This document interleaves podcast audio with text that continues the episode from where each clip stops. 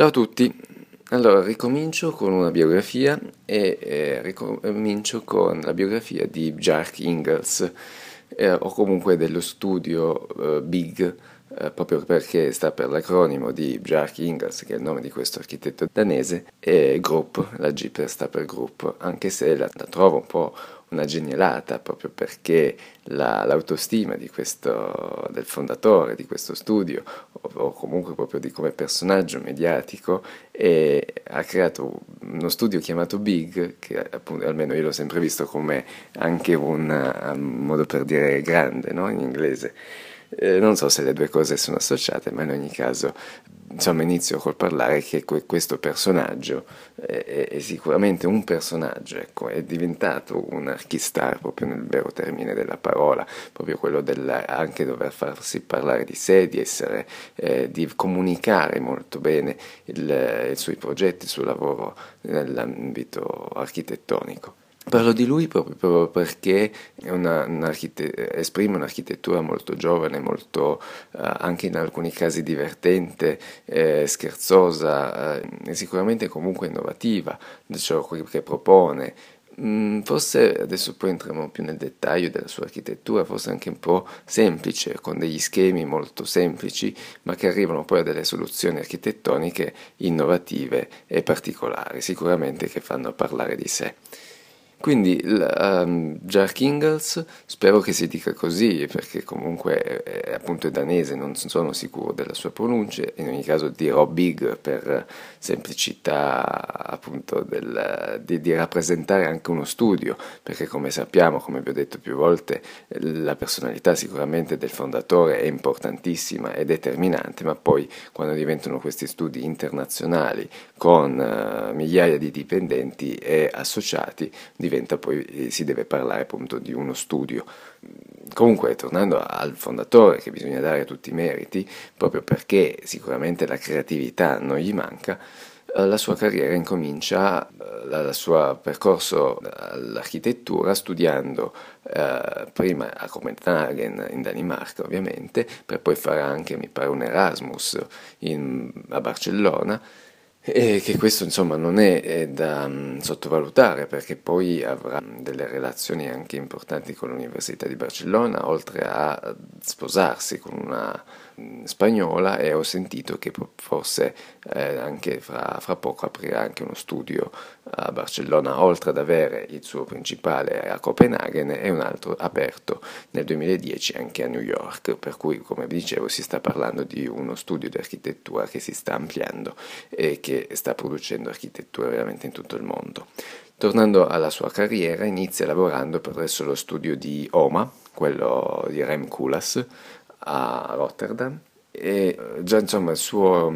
il suo talento lo dimostra anche anni, qualche anno precedente, quando ancora studente, aveva fondato diciamo, uno studio di architettura o di, eh, di design, quindi forse più una, qualcosa di consulenza, non lo so. In ogni caso già aveva intrapreso una... Um, era molto intraprendente iniziando presto a, a, lavorare in proprio. Difatti, subito dopo che lascia il lavoro da, da, da Renculas, eh, fonda con un'altra uh, persona, Julien Desmet, anche questo ragazzo eh, lavorava presso lo studio di, di Renculas e fondano,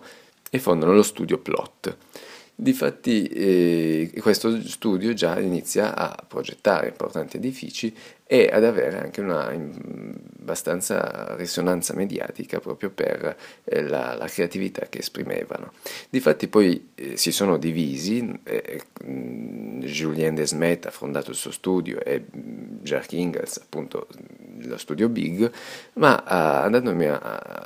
vedere meglio anche quest'altro fondatore di questo studio Plot, effettivamente anche lui adesso che progetta autonomamente ha un importante studio di architettura a Copenaghen e anche a Bruxelles lui e eh, esprimono più o meno un, la stessa architettura. Quindi il, tutto la, il concetto che pensavo un po' rivoluzionario che aveva espresso Jack Ingalls eh, forse non era così rivoluzionario, comunque bisogna considerare assolutamente anche questo Julien Desmet perché obiettivamente non lo conoscevo, per cui nonostante stia lavorando anche lui in maniera molto proficua e molto interessante e diciamo i meriti poi anche inconsapevolmente anche io stesso sto parlando di Big e non di quest'altro architetto proprio perché forse manca questa personalità questa forte personalità di, di Big eh, nel esprimere nel comunicare nel marketing nella produrre anche dei libri, ah, sono stati fatti dei film, dei video, dei cortometraggi, ma anche proprio un film su Jack Ingalls, per cui ha costruito non solo l'espressione dell'architettura, di ciò uh, che ha espresso appunto nell'architettura, ma proprio un discorso molto più ampio di comunicazione che eh, è stato sicuramente eh, importantissimo nel suo, nel suo ambito proprio la comunicazione è un elemento chiave anche nel vincere i concorsi, nell'esprimere la propria architettura, proprio perché la sua architettura deriva da dei ragionamenti molto semplici Infatti sono anche famosi i suoi schemini, per esempio partendo da un lotto con determinate caratteristiche, per ovviamente dove si trova, se in contesto urbano o non, dall'orientamento del sole, quindi con tutti gli schemini che 1 più 1 più 1 crea o meno qualcosa, insomma, con sottrazioni o addizioni, crea poi l'architettura finale. Proprio per questo anche ha ricevuto numerose critiche perché è magari un approccio molto semplice, un po' banale ma che poi alla fine creano dell'architettura che, eh, delle architetture molto uh, particolari, insomma, che eh, l'hanno distinto e di cui insomma io adesso vi, vi sto parlando.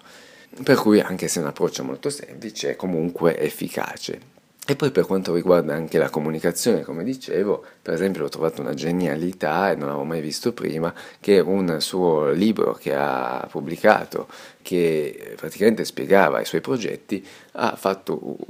li spiegava in maniera di un fumetto. Il libro è Yes is More, eh, appunto sempre tratto dalla frase Less is More di Van der Rohe, ma comunque la cosa eh, simpatica appunto era che esprimeva raccontava le sue architetture con dei fumetti. Difatti anche comunque bisogna sottolineare che anche in vari video che si vedono su YouTube per dire lui va sempre a disegnare e ha questo uh, disegno anche molto così fumettistico, molto pulito, ha questa capacità di rappresentare, di spiegare i suoi progetti. Boh, tornando ai suoi progetti, Sicuramente il primo progetto che l'ha reso anche più famoso è The, The Mountain, che è un progetto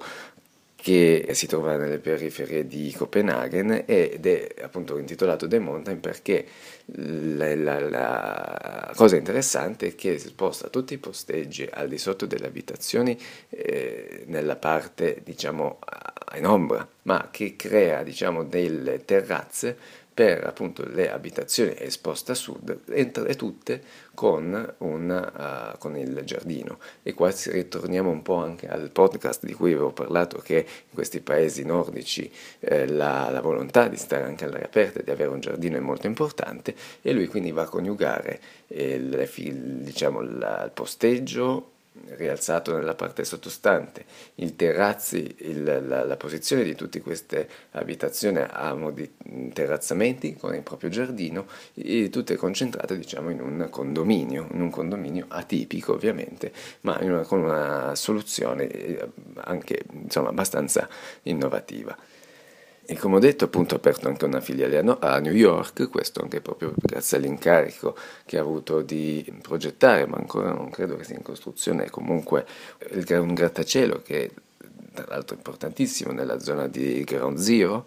di un grattacielo che tra l'altro avevo letto delle varie vicende che era prima pass- aveva vinto prima il concorso Norman Foster poi non so per quali motivi di costruttore cose del genere è stato poi incaricato Big di cui ha presentato un altro progetto insomma una fase un po' più complicata però cioè, giusto per farvi capire che è arrivato a progettare a New York nell'area di Ground Zero che è un'area insomma eh, importantissima eh, e che quindi già ha, ha raggiunto eh, quasi l'apice si potrebbe dire, ma in realtà non, non, lo, non ha mai raggiunto l'apice perché sta continuando a, a, produrre delle cose interessanti, così come anche molto innovative. Ho, ho visto dei eh, progetti di eh, città galleggianti, eh, di, della creazione di isole proprio per costituire anche un'altra città, sempre nell'area di, della, della, Scandinavia, eh, di, di città comunque ecosostenibile sull'acqua. Ecco, adesso lì non entriamo nella poi fattibilità e di quanto ancora ci vorrà per costruire delle cose del genere, però sicuramente sta presentando dei progetti molto uh, all'avanguardia, molto innovativi. Tornando invece di progetti già realizzati, oltre al progetto di Ground Zero, ha invece progettato e realizzato un altro grattacielo, lo chiamano, in realtà non è poi così alto, però un altro edificio a New York che sono le residenze sulla 57esima strada a Manhattan, che è un progetto del 2016, e che in questo caso la, la, la, la stranezza che, che ha prodotto è che in un lotto abbastanza stretto, anche insomma caratteristico di New York, è andato a coniugare il grattacielo, che è convenzionalmente l'elemento tipico appunto di New York, con una casa magari più europea, con la corte centrale, cioè un, un, un connubio che potrebbe eh, dire impossibile o molto strano, e lui anche sempre per l'orientamento, per creare delle, una vista verso l'Hudson, verso il fiume, ha quindi eh, tagliato diciamo, questo edificio con, appunto, con tutte le residenze rivolte con una vista privilegiata, ha creato questa corte interna, è sicuramente un edificio che mi viene anche difficile da spiegare, ma è sicuramente molto interessante, sempre dicendo vista più corte interna più grattacielo e il risultato viene questa cosa, insomma, molto semplice, molto banale, ma in realtà non lo è perché non ci sono edifici simili. Un altro esempio invece di un altro progetto che invece trovo anche questo molto molto uh, simpatico e innovativo è un uh, termovalorizzatore a Copenaghen che si chiama Open Hill, l'hanno chiamato Open Hill, ma uh, appunto semplicemente un termovalorizzatore. Nella convenzione è un edificio industriale, diciamo, cioè non, è, non sarebbe da valorizzare, ecco e invece riesce a creare un edificio interessantissimo da vedere anche, insomma, anche all'esterno, esteticamente gradevole, con la particolarità che crea, siccome Copenaghen è, è comunque piatta, però fa freddo, può avere la neve d'inverno, eh, crea una pista di sci al, sul tetto che dalla sommità di questo, di questo termovalorizzatore arriva fino a terra con proprio la, poi la risalita, lo ski lift, una cosa strana, però appunto sempre con questo approccio abbastanza divertente e, e, e, tra l'altro insomma poi d'estate eh, utilizza anche un manto erboso sintetico per poter comunque continuare le discese. E, e un'altra cosa anzi molto interessante che ho visto nel render ma purtroppo non ho visto che foto, nelle foto diciamo nella realtà si, si sia riuscito a realizzare ma era bellissimo che eh, nel render sta, facevano il, i fumi del termovalorizzatore perché c'è un camino molto alto con dei, eh, diciamo, esteticamente a bolle. Dove, dove avrebbero dovuto uscire delle bolle. Ed ecco, quello eh, forse era proprio più un discorso di marketing, di visibilità, perché poi appunto nella realtà probabilmente già con un po' di vento non può essere fattibile, però era divertentissimo, era bello da, da, da pensare, da concepire, purtroppo appunto non è, non è stato fatto, però la pista comunque c'è eh, la pista di sci c'è quindi ed è anche già un progetto che nonostante sia un termovalorizzatore l'ho già visto in numerose pubblicità di macchine pubblicità da tele. Quindi andatelo a vedere ed è Open Hill di Big molto interessante. Boh, per finire eh, anche progettato qualcosa in Italia poco ancora, poco, eh, però ha vinto il concorso e non, ancora non è, non è, finito, comunque ha vinto il concorso per la fabbrica della San Pellegrino e, e poi vi avevo anche già parlato del progetto, sempre eh, del concorso vinto per il progetto di un altro edificio al City Life di Milano. In questo caso appunto ne avevo già parlato nell'altro podcast parlando appunto del City Life a Milano. E, boh, per concludere rimarco, un, comunque la creatività non gli si può negare, la genialità nella comunicazione, nel marketing, nelle, nel appunto esprimere i propri progetti neanche e quindi poi insomma il tutto, il connubio anche con la sua architettura molto semplice ma che in realtà appunto non lo è e anche grazie all'utilizzo del computer che sicuramente grazie alla parametrizzazione di varie forme e, e l'aiuto che dà anche le, le nuove tecnologie ha permesso di progettare, di avere un'architettura che sicuramente farà parlare sempre di più e che comunque troveremo anche diciamo, nei libri di storia nei prossimi anni. Proprio per questo ho deciso di parlarvene, anche perché insomma, lo apprezzo, mi piace come, come approccio, sempre quello divertente, ecco, bisogna anche avere, non, non pensare all'architettura come qualcosa di triste e noioso. Alla prossima, ciao!